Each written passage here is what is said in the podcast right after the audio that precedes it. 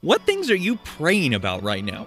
How could you pray for those requests differently by focusing on God's glory and promises? Hey guys, Andrew here with Unlocked, your daily key to open up your hearts to God. Today we're going to be talking about prayer. We're actually going to be talking about a couple of things from our scripture passages here today as well, which are Exodus chapter 32, verses 7 through 14, as well as Matthew chapter 6, verses 5 through 13. Our devotion today is called Powerful Prayer, and it was written by Kara Campbell. We've all heard stories of miraculous things happening when people pray. We know from God's Word that prayer is powerfully effective. But perhaps your experience with prayer feels silent. Or maybe God has answered your prayers differently than you expected. So, how do we pray in a way that really is powerfully effective? Well, in today's reading, Moses approached God to plead for his people to be spared after they'd sinned against God by building an idol to worship instead of worshiping the one true God.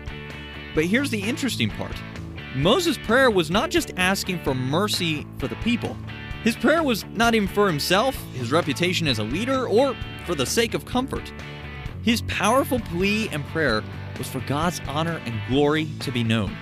Moses prayed, focusing on God's faithfulness to the people. He prayed, remembering God's promises to them.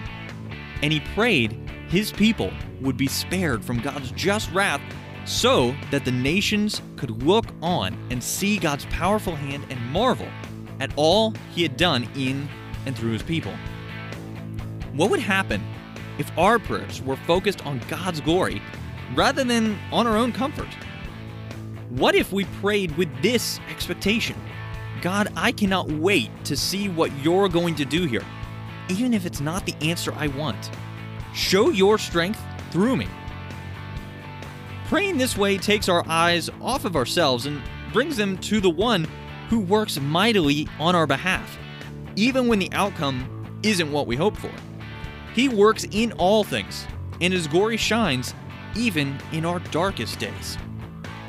So, we can remember what he's done for us in the past, his faithfulness walking beside us now, and the wonderful hope of his coming kingdom in the future. We can pray expectantly about what he'll do to show his faithfulness and his glory to all who see. So let's talk about this.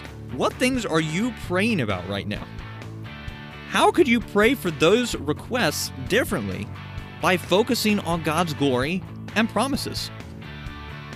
As we read in 1 John chapter 5 verse 14, this is the boldness which we have toward him that if we ask anything according to his will, he listens to us. Now, again, I would encourage you to take a look at the passages I mentioned a minute ago Exodus chapter 32, verses 7 through 14, as well as Matthew chapter 6, verses 5 through 13, to help keep God's Word alive in your life. Unlocked is a service of Keys for Kids Ministries. Have you seen the cover art that we have on the print editions of Unlocked? Did you know that you can get posters of those? To Check out shop.keysforkids.org for more info. Until next time, I'm Andrew, encouraging you to live life unlocked, opening the door to God in your life.